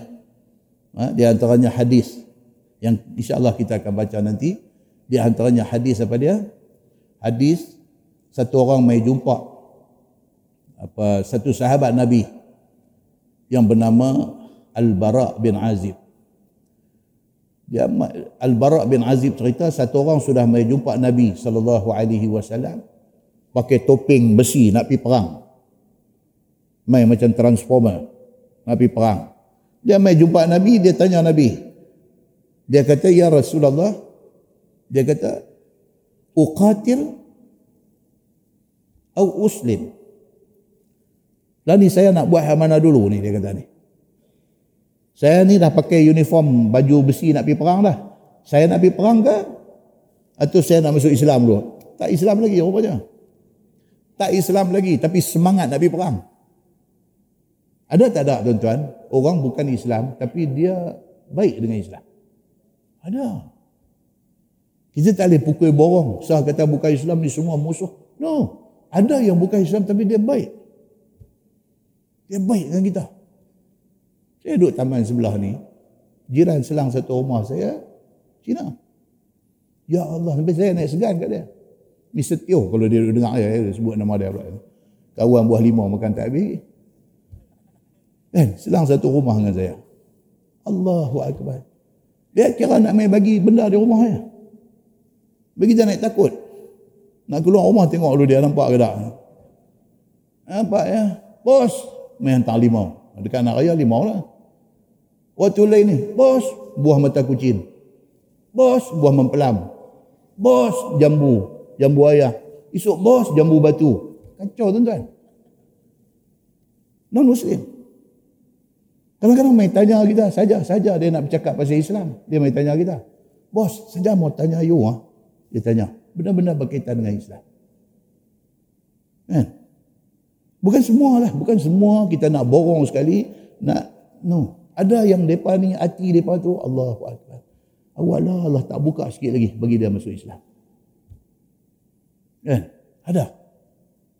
Non-Muslim. Tapi mai duk tanya kita. Bila mai musim korban. Raya korban. Dia mai tanya. Dia kata, tanya you satu. Dia kata, kalau kira non-Muslim mau bagi lembu untuk masjid potong boleh ke? Kita say, you nak bagi pasal apa? Sajalah ini. Bagi orang susah makan. Dia nak buat. Pegang tangan dia. Syahadu Allah ilah Allah. Dia tarik balik. Kan? Kita kata kat dia. Kita kata. Nak abang macam mana kat hang ni? Main tangan hang. Bagi masuk Islam. Hang senang lah. Hang. Sikit pahala hang nanti duk dapat. Dengan kebaikan yang duk ada kat hang ni. Kan? Bagus. Tak jahat-jahat lah. Hak tu satu bab. Ni hak bagus ni pun ada. Tuan-tuan. Ni, kita anak-anak muda kita duk kerja kelang macam-macam di Penang tu. Ada bos-bos yang Cina, yang apa, yang non-Muslim. Dia pula duk fikir, pasal ni budak-budak ni tak pergi sembahyang Jumaat. Dia pula duk fikir. Dia pula panggil HR Muslim. Dia kata, you make sure dia orang pergi sembahyang. Dia pula susah hati, mereka ni tak pergi sembahyang Jumaat. Budak-budak Melayu ni sodok, tak pergi sembahyang Jumaat, dia sodok. Dia yang non-Muslim susah hati. Dia paling tak pergi sembahyang. Ada tak ada tuan-tuan benda macam ni? Ada. Pening. Kan? Ini benda-benda macam ni. berlaku pada zaman Nabi SAW. Mai dia ni rajul muqanni' bil hadith. Dia kata rajul muqanni' bil hadith. Dia mai, dia pakai mask, dia pakai topeng besi, pakai cara nak turun pergi perang.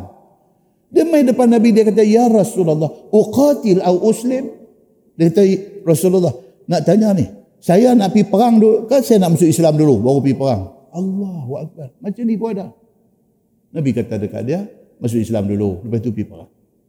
Okey, dia pun mengucap, asyhadu an la ilaha illallah wa asyhadu anna Muhammadar Rasulullah. Masuk Islam. Nabi kata, alhamdulillah, pergi. Mati dia, syahid di dalam medan perang. Mati dia. Faqala Nabi SAW, bila orang habang kat Nabi, dia kata, ya Rasulullah, syahid tadi mai pakai besi masuk Islam tadi, dia syahid dalam medan perang. Baru tak sah mengucap, syahid dalam medan perang. Nabi kata apa? Nabi kata, amal qalilan wa ujra kathiran. Amila qalilan wa ujra kathiran. Nabi kata, Allahu Akbar, amal dia sikit tapi pahala dia besar. Dia baru masuk Islam tak sah ni, baru masuk Islam. Baru satu perang dia masuk bi, tapi Nabi kata apa? Wa ujira kathiran, dan diberi balas kepada dia besar, banyak pahala Allah bagi dekat dia. Hadis itu sahih riwayat Al-Bukhari. Ini untuk siapa tuan-tuan? Untuk umat Nabi Muhammad sallallahu alaihi wasallam. Dia kata istimewa umat Nabi Muhammad sallallahu alaihi wasallam. Kuliah bulan depan insya-Allah, kalau tak ada hari apa, kita akan tengok lagi beberapa hadis yang menceritakan tentang istimewa untuk umat Nabi Muhammad sallallahu alaihi wasallam saja. Allah tidak pernah bagi kepada umat Nabi sebelum Nabi Muhammad sallallahu alaihi wasallam. Bila kita dengar, kita nanti sendiri nanti tahu. Allahu Akbar. Beruntungnya kita, Allah pilih kita jadi umat Nabi Muhammad, dan Allah bagi dekat kita Islam dan iman. Kita beriman kepada Allah Subhanahu wa taala. Kita tangguh dengan tasbih kafarah dan suratul asr. Subhanallah.